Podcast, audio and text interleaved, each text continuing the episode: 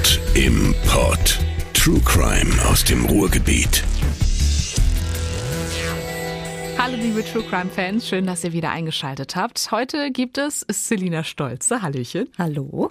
Und mich ist Selina Wilson heute mal im Doppelpack, denn das hier wird eine Sonderausgabe von Mord im Pod. In den äh, letzten Folgen, da haben wir ja schon angekündigt, dass ihr uns Fragen zu unserem Podcast und unserer Arbeit stellen und schicken könnt. Und da sind wirklich einige eingegangen. Heute gibt es äh, ja Teil eins, würde ich sagen. Ja, und wir legen direkt mal los, oder? Ganz genau. Die erste Frage kommt von Sabrina. Ich höre euch seit fast einem Jahr und habe mich immer wieder gefragt, wie ihr so detailliert an die Informationen kommt. Ich war erst ein bisschen skeptisch mit Fällen wie Marcel H., der den kleinen jungen Jayden und einen Freund umgebracht hat, oder aber Michael S., der nach siebenundzwanzig Jahren Haft direkt wieder getötet hat. Ich hatte im Vorfeld schon vieles über die Mordfälle gehört, aber in euren Podcast-Folgen gab es dann doch nochmal die eine oder andere Überraschung. Ich sag nur Porno-Oma googeln oder aber, dass Marcel Angst hatte, das Internet zu verlieren und eigentlich sich umbringen wollte. Meine Frage ist daher, was sind eure Quellen?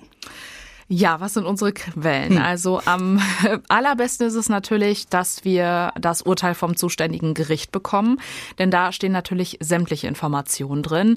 Nicht nur der Tathergang wird da ziemlich ausführlich dargestellt. Es gibt natürlich auch Zeugenaussagen, es gibt psychologische Gutachten, es gibt auch Auswertungen von Handydaten, Aussagen des oder der Angeklagten. Also wenn wir das Urteil haben, haben wir da wirklich eine sehr, sehr, sehr, sehr gute Basis, würde ich jetzt mal sagen. Ja, und darüber hinaus versuchen wir natürlich auch immer, irgendwie Zeitzeugen zu finden, mit denen zu sprechen. Meistens sind es dann Polizeikommissare oder aber auch ähm, Staatsanwälte, die an dem Fall mitgearbeitet haben, den oder die Angeklagte natürlich dann auch irgendwie kennengelernt haben. Gerichtsreporter, finde ich, äh, sind auch mal eine gute Adresse. Oder aber, aber da muss ich sagen, das funktioniert eigentlich in den seltensten Fällen, dass wir dann wirklich mit Angehörigen der Opfer sprechen können. Ja, da wird's dann manchmal einfach ein bisschen schwierig, ne? Und solange wir auch auf Urteile oder generelle Informationen von der Polizei, Staatsanwaltschaft und so weiter warten, wühlen wir uns dann natürlich noch durch sämtliche Zeitungsartikel oder aber Interviews oder auch Bücher, was es auch immer zu dem jeweiligen Fall gibt. Genau, das ist äh, eigentlich ja auch mit das Erste, was wir machen. Passt auch zu der Frage von Martin, der fragt nämlich, wie kommt ihr auf eure Fälle? Ja, die erste Adresse ist natürlich immer das Internet. Am Anfang, als Anna Deschke den Podcast gestartet hat, da haben wir ja wirklich bei Null angefangen. Und im Netz findet man recht schnell so die berühmtesten und spektakulärsten Mordfälle im Ruhrgebiet. Der Rhein-Ruhr-Ripper Frank Gust, der Serienmörder von Duisburg, Achim Kroll, der Fall Nicolini Schaller, der Satansmord von Witten oder aber das Gladbecker Geiseldrama. Das sind natürlich auch alles Fälle, die nicht nur das Ruhrgebiet erschüttert haben, sondern weit darüber hinaus. Und da war es dann noch recht einfach für uns auch zu sagen, also diese Fälle, die müssen wir unbedingt machen. Genau, also ich habe gerade mal geguckt, also wir sind ja jetzt bei ungefähr fast dreißig Mordfällen, ja, die wir euch bereits vorgestellt haben. Aber es gibt natürlich noch hunderttausend weitere aus dem Ruhrgebiet. Aber wir schauen natürlich schon nach Fällen, die eben interessant sind, die bewegen, die klar leider auch schockieren oder aber uns auch total aufregen. Und dann achten wir natürlich auch darauf, dass es wirklich Mordfälle sind, die bei uns im Pod passiert sind oder aber was mit dem Ruhrgebiet zu tun haben. Und da schränken wir uns selbst natürlich schon so ein bisschen mit ein. Deswegen sind wir natürlich auch immer sehr, sehr happy, wenn dann irgendwelche Vorschläge von euch reinkommen. Ja, wie zum Beispiel mein vorletzter Fall, ne? Die zerstückelte Leiche im Bunten Garten. Der war aus Mönchengladbach, hat natürlich auf den ersten Blick jetzt nichts mit dem Ruhrgebiet zu tun. Das haben uns einige von euch auch zurückgemeldet. Mönchengladbach gehört natürlich nicht zum Pod, liegt nicht im Pod. Da habt ihr vollkommen recht. Aber wir haben uns den Fall trotzdem angeschaut, eben weil er ja wirklich besonders war. Zum ersten Mal hatten wir hier eine Frau als Täterin. Wir hatten außerdem die Möglichkeit, mit dem ehemaligen Hauptkommissar Klaus Irrgang zu sprechen. Und der Fall natürlich auch im Ruhrgebiet für Aufsehen gesorgt hat, ne? Ja, und dann natürlich auch einfach der Fakt, eine Frau, die ihren Liebhaber zerstückelt, kocht, einfriert, im Schlafzimmer aufbewahrt und dann irgendwie im Park verteilt. Also die Zeitungen waren natürlich auch hier bei uns, ne? vierundachtzig, glaube ich, war der Fall, wenn mich hm. nicht alles täuscht, war natürlich total voll. Und so versuchen wir, manche Fälle, die jetzt vielleicht nicht direkt im Pod passiert sind, auch zu rechtfertigen, um es ja für uns alle auch einfach spannend zu halten. Haben wir uns halt daher auch entschieden, auch mal Mordfälle zu bringen, die eben über die Podgrenze hinausgehen. Ja, und insbesondere dann, wenn sich Hörer bei uns melden und sich die auch wünschen, ne? Wie in diesem Fall, das ist ja in Ganz dem Fall genau. auch passiert. Kommen wir zur nächsten Frage, beziehungsweise Fragen. Ich glaube, die können wir gut zusammen beantworten. Günther will nämlich wissen, wie lange wir an einer Podcast-Folge sitzen. Und Susanne schreibt, hattet ihr schon mal Probleme mit einer Folge? Ja, Selina. Das ist äh, jetzt gar nicht so einfach zu beantworten, oder? Irgendwie? Ja, mal sind es Tage, mal Wochen, mal Monate, ne? Ja, ja, ja, das, ja, denn es kommt wirklich drauf an, wie schnell wir halt eben auch an Informationen kommen, ne? Also wenn Fälle jetzt zum Beispiel auch älter sind als neunzehnhundertneunzig, dann findet man im, im Netz eigentlich recht wenig, es sei denn, es ist wirklich ein krasser Fall. Wir versuchen aber natürlich auch immer Infos über die Staatsanwaltschaft oder aber auch Polizei zu bekommen. Aber auch da, ja, da gibt's dann manchmal auch ziemlich äh, deprimierende Nachrichten, dass zum Beispiel Akten unvollständig sind, dass die damaligen Ermittler schon in Rente sind oder aber auch schon verstorben sind. Ja, und dann wird's halt irgendwie dünn, ne? Gute mhm. fünfzehn Minuten oder auch mal eine schöne halbe Stunde zu füllen.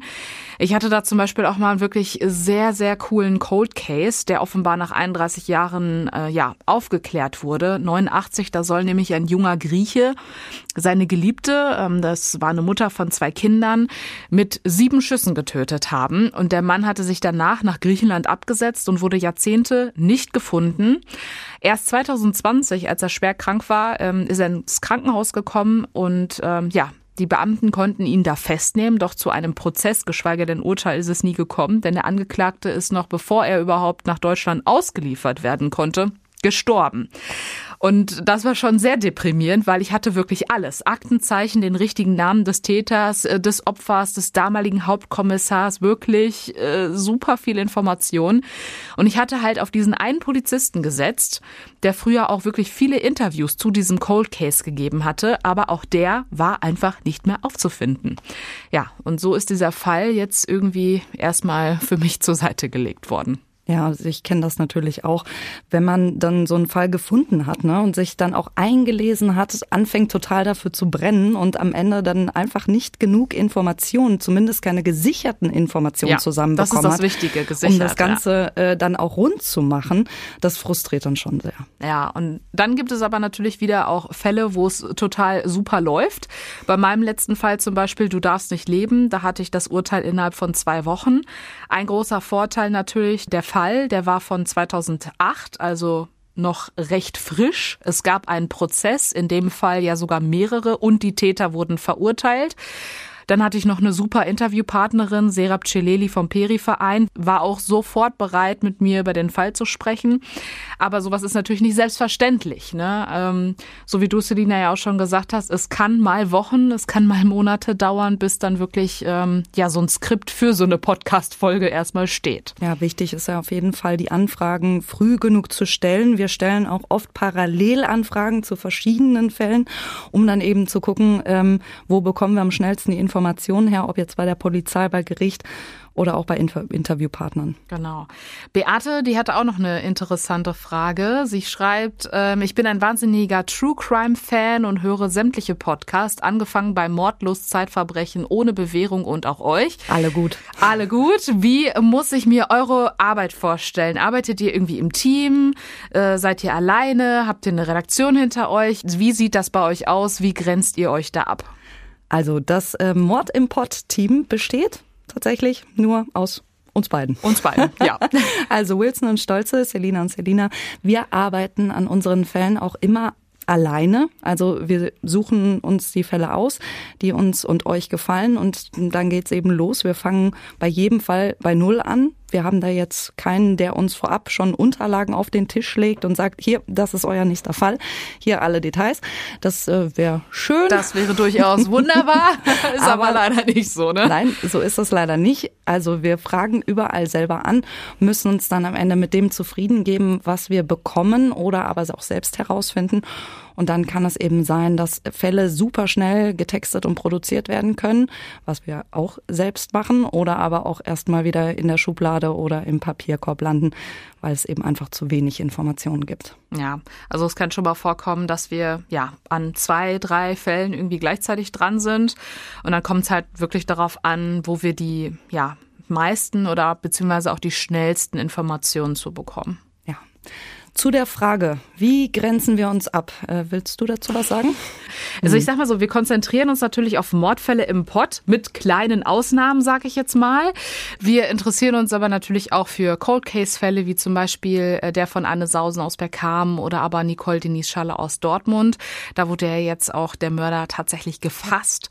Wenn bestimmte Mordmerkmale ja nicht greifen, werden Angeklagte ja dann wegen äh, Totschlags verurteilt. Auch solche Fälle kommen für uns natürlich in Frage. Genauso wie versuchter Mord, finde ich auch super interessant, wenn äh, das Opfer tatsächlich überlebt, auch aussagen kann, ähm, wie zum Beispiel in unserer Podcast-Folge Der Lehrer. Kommen wir zu unserer nächsten Frage. Katrin, eine sehr persönliche Frage. Sie schreibt, gibt es eigentlich Fälle, von denen ihr bisher die Finger gelassen habt? Gute Frage. Das ist äh, tatsächlich eine gute Frage. Ähm, ja, also aktuell lasse ich tatsächlich die Finger von Fällen, bei denen irgendwie Kinder umgekommen sind. Ähm, ich bin ja selbst Mama und das Zweite, das steht auch bald an. Und da tue ich mich aktuell sehr, sehr schwer, in die Tiefe zu gehen, denn das sind wirklich echt heftige Sachen. Also natürlich auch die ganzen anderen Mordfälle, die wir behandeln, sind auch krass. Aber ähm, ja, sobald da Kinder wirklich mit im Spiel sind, ähm, mache ich da zurzeit einfach einen Bogen drum, ähm, denn das, was wir da zu lesen bekommen, äh, fängt bei Kindesmisshandlung an, geht über Kindesmissbrauch. Im Fall von Achim Kroll hatten wir auch noch Kannibalismus dabei. Also selbst wenn ich jetzt aktuell daran denke, ähm, das ist äh, eher nicht so meins gerade. Verständlich, da spielt dann die Fantasie verrückt, ne? Ja. Trotz Fakten. Ähm, ich habe da eigentlich aktuell keine ähm, Hemmschwelle, muss ich gestehen. Ähm, ich bin erstmal ziemlich neugierig. Gibt es einen Fall, den ich mir noch nicht angeschaut habe? Es gibt Fälle, die einfach immer noch mal weiter unten im Stapel landen. Mhm. Ähm, die Mafiamorde in Duisburg zum Beispiel. Ähm, nicht, weil ich den nicht interessant finde, sondern weil ich andere interessanter finde, unter Umständen. Ja. äh, und dann neugieriger bin.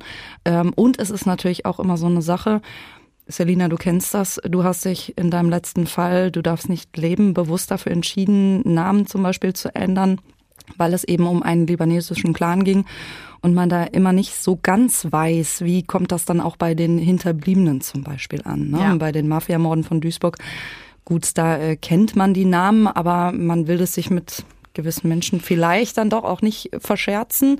Insofern denkt man da vielleicht schon ein- oder zweimal mehr drüber nach. Ganz genau. Das ist halt einfach schon heftig. Und deswegen, wie du schon gesagt hast, man überlegt halt schon zweimal, ob man so einen Fall anpackt ähm, oder ob man ihn dann halt einfach anonymisiert. Ja, und manchmal ist das auch eine Rechtsfrage, ne? Selbst wenn andere das vielleicht machen und Klarnamen benutzen, ähm, haben nun mal auch Täter, darüber haben wir auch schon mal in einer Folge gesprochen, ein Persönlichkeitsrecht. Und ähm, ein Recht auf Vergessen in manchen Fällen auch, wenn die Tat schon sehr lange zurückliegt. Insofern haben sie auch das Recht, nicht mehr mit vollen Namen genannt zu werden. Und dann gibt es ja auch noch die andere Perspektive, ne? Manchmal geht es ja gar nicht um die Täter, äh, mit denen wir uns beschäftigen, sondern es gibt auch äh, eben in allen, ja so gut wie allen Fällen auch noch Angehörige. Und es genau. gibt auch einen Opferschutz und Angehörige, die man nicht wieder retraumatisieren möchte. Und da kann es natürlich auch schon mal vorkommen, dass man sagt, okay, dann äh, fassen wir auch diesen Fall eben aus Schutzgründen nicht an. Bleiben wir bei den persönlichen Fragen und nehmen die von Sebastian siebenundachtzig. Von allen Fällen, die ich bei Mord im Pott gehört habe, fand ich den Fall von Achim Kroll und den Fall von Frank Gust am heftigsten. Gut, beides Serienmörder, schreibt er, und absolut krank, welcher auch nicht schlecht war, Michael S. Da könnte ich mich bis heute noch drüber aufregen, dass er für den zweiten Mord nur wegen Totschlags verurteilt wurde. Welche Fälle haben euch am meisten berührt? Ja, schwierig, ne? Mhm. Also auf der einen Seite guckt man als Journalist ja immer so ein bisschen mit Distanz da drauf und von oben irgendwie drauf. Und auf der anderen Seite ist man natürlich auch ein Mensch und ähm, sieht Bilder, die man vielleicht nicht sehen möchte. Ähm, deswegen würde ich für mich persönlich sagen, war das äh, Martina Z., unser Ausflug nach Mönchengladbach, der mich am meisten berührt hat. Einfach ähm, ja aus der Tatsache heraus, dass ich eben mit jemandem direkt sprechen konnte und ihm in die Augen schauen konnte, der an diesem Fall beteiligt war.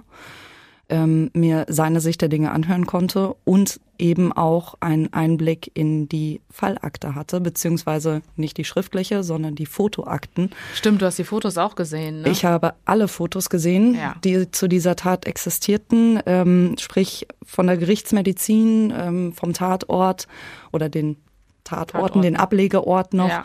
Und ähm, ja, da muss ich tatsächlich sagen, ähm, da habe ich danach auch eine kurze Pause gebraucht, bis ich mich wieder dran gemacht habe, um das zu bearbeiten. Ja, absolut. Boah, ich kann mich auch noch an ein Zitat erinnern von äh, Klaus Irrgang. Ja, das äh, sah eigentlich aus wie Gulasch in den Tupperdosen. Ne? Also das war wirklich, also die, allein dieses Bild, ne, also ist ja einfach unfassbar. Aber das ist klar, dass man natürlich dann auch erstmal ein bisschen Abstand wieder braucht zu dem Fall, ja. Auch wenn man dann, so kurios sich das jetzt anhört, diesen, diese, dieses wunderbare Interview mit super vielen Informationen bekommen hat, aber danach muss man echt erstmal durchatmen und ähm, drauf klarkommen, weil das ist wirklich... Äh, In ja. dem Fall für mich persönlich absolut, ja. Da ja. brauchte ich einen Augenblick. Ähm, ich bin gerade auch am Überlegen, welche Fälle das bei mir waren. Heftig fand ich von den Fällen Herr Marcel H. und Achim Kroll. Mhm. Bei Marcel, ja, ich weiß ich nicht, ich habe mir die Folge, Anna hatte die ja damals gemacht, angehört und ich habe die ganze Zeit nur, die ganze Zeit wirklich nur mit dem Kopf geschüttelt. Also wie kann man auf so eine, ja, bestialische Art und Weise mit neunzehn ein Kind töten, ja, also weiß ich nicht, also da, da zweifelt man wirklich irgendwie an der Menschheit und fragt sich, wo leben wir hier eigentlich? Ähnlich auch der Fall mit dem Rhein-Ruhr-Ripper Achim Kroll, der ja eben mehrere Frauen auf dem Gewissen hatte. Auch Anna hatte diese Folge, glaube ich, damals gemacht. Mhm. Allein der Einstieg schon, ne? Joachim Kroll, zu diesem Zeitpunkt ist er dreiundvierzig Jahre alt, öffnet direkt die Tür und lässt die beiden Polizisten ohne Widerstand in seine Wohnung. Die beiden Ermittler sehen sich in der Wohnung von Kroll um und finden dort Dinge, die mir tatsächlich nur beim Gedanken daran schon die Kehle zuschnüren. Das muss für die Ermittler ein extrem verstörendes Bild gewesen sein. Auf dem Herd steht ein Kochtopf. In diesem Kochtopf schwimmen Füße und Hände. Im Kühlschrank der Wohnung, da liegen abgetrennte Körperteile des vermissten Mädchens. Damit ist klar, dass Kroll für das Verschwinden der kleinen Marion verantwortlich ist. Kroll hat das Kind zwei Tage zuvor, am zweiten Juli sechsundsiebzig, in seine Wohnung gelockt, missbraucht und erwürgt. Danach hat er die Leiche zerstückelt, die inneren Organe, die Toilette heruntergespült.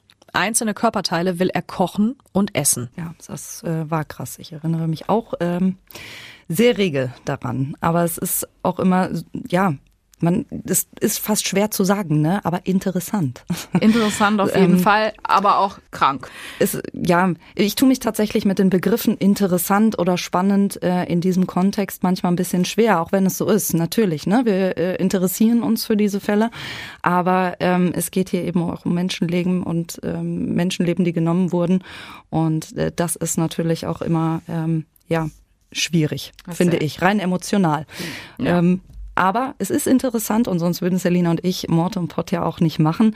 Es ist spannend, auch mit Menschen über solche Fälle zu sprechen und auch vielleicht Hintergründe zu verstehen oder zu versuchen zu verstehen. Aber wir müssen uns eben auch, nachdem wir uns mit all den Informationen zugeballert haben, schon irgendwie ein bisschen ablenken zwischendurch. Also Urteile oder psychologische Gutachten kurz vorm Schlafengehen lesen. Mache ich auch manchmal. Ist Machst aber, du? Ich habe sie neben Was? dem Bett liegen. Aber ähm, ich merke dann auch zwischendurch, äh, dass sie dann vielleicht doch mal wieder ins Wohnzimmer wandern sollten, ja. Ja, also bei mir ist es ganz anders. Also die Dinger, die dürfen auf gar keinen Fall ins Schlafzimmer, weil dann dreht sich mein Kopf und meine Gedanken hören überhaupt nicht auf. Ähm, ja, weil das einfach äh, Informationen sind, die halt wirklich äh, sehr, sehr, sehr, sehr berühren auch einfach. Ja, ja, absolut. Schwer zu verdauen. Aber ähm, du hast vollkommen recht. Eigentlich gehören sie da nicht hin. Vielleicht sollte ich mir das nochmal mhm. schwer durch den Kopf gehen lassen. Aber kommen wir zur letzten Frage. Die kam nicht nur von einem Hörer, sondern gleich von mehreren. Welche Fälle stehen demnächst bei Mord im Pod an? Ja, der nächste Fall, den gibt's auf jeden Fall wieder von mir. Und da geht es diesmal um, ja, verrate ich da schon was, ähm, Besser nicht. Denn Besser wir sind, nicht? wie gerade schon besprochen, an mehreren Fällen gleichzeitig dran. Und es hat sich noch nicht so ganz rauskristallisiert, welcher davon tatsächlich jetzt der nächste sein wird. Was ich aber auf jeden Fall versprechen kann, ist, dass es in den nächsten Monaten definitiv nochmal einen Teil zu Nicole Denise Schaller geben wird. Ganz klar. Und auch den äh, Richter Esters, den wir ja schon im Gladbecker Geiseldrama äh, gehört haben, beziehungsweise jetzt in der letzten Folge der Schande von Lanz. Mit dem arbeite ich nämlich auch an weiteren Fällen noch. Ich recherchiere mit ihm gemeinsam gerade. Zu hören sein wird er definitiv wieder. In welcher Form und zu welchem Fall, ähm, das verrate ich jetzt mal noch nicht. Okay. Ja, ich bin auch derzeit an ja, zwei Fällen dran, eigentlich an dreien. Zum einen habe ich da zwei Cold-Case-Fälle, einen Hörerwunsch unter anderem von Susanne. Es geht da um einen Prostituiertenmord aus Dortmund und dann ein Fall aus Bottrop. Ich habe es eigentlich ja gerade schon gesagt, dass ich die Finger aktuell davon lasse, aber es geht da tatsächlich um ein Mädchen, das Anfang der achtziger Jahre tot in einem Kanal entdeckt wurde. Mhm. Momentan liegt das noch auf dem Schreibtisch. Wie gesagt, ich will da eigentlich noch nicht dran aktuell, aber ich könnte mir vorstellen, dass das eventuell ja die beiden nächsten Fälle sein werden, dass ich die irgendwie zusammenpacke. Denn ähm, ja, vielleicht da mal einmal kurz der Hinweis, bei Cold-Case-Fällen ist es teilweise auch ein bisschen schwierig, an ja, Zusatzinformationen zu kommen, weil ähm, natürlich auch aus ermittlungstaktischen Gründen auch oft nicht so viel preisgegeben wird. Genau, da muss man dann halt einfach schauen, wie viel am Ende dabei rumkommt und dass sich natürlich dann auch der Fall an sich einfach lohnt. Ja, und dann habe ich äh, eigentlich noch eine ganz tolle Anfrage nach einem Urteil, ebenfalls auch ein Fall aus den achtzigern. Und zwar äh, geht's da um einen ähm, Mann, der unter anderem am Kemnader See in Bochum willkürlich Frauen erstochen hat. Aber auf dieses Urteil warte ich schon ein bisschen länger. Bisschen. Ja, genau. Mal gucken, welcher es dann im Juni wird. Also, wir verraten noch nicht allzu viel. Aber es wird auf jeden Fall noch einige spannende Fälle geben. Das war sie, unsere Sonderausgabe von Mord im Pod. Und wir hoffen, dass wir zumindest einige eurer Fragen beantworten konnten. Ihr könnt uns natürlich auch weiterhin Fragen über Instagram oder aber Facebook stellen. Und dann hören wir uns in zwei Monaten wieder. Und wir uns in vier Wochen.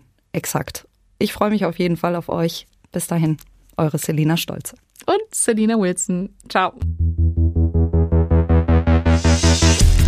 Mord im Pod. True Crime aus dem Ruhrgebiet.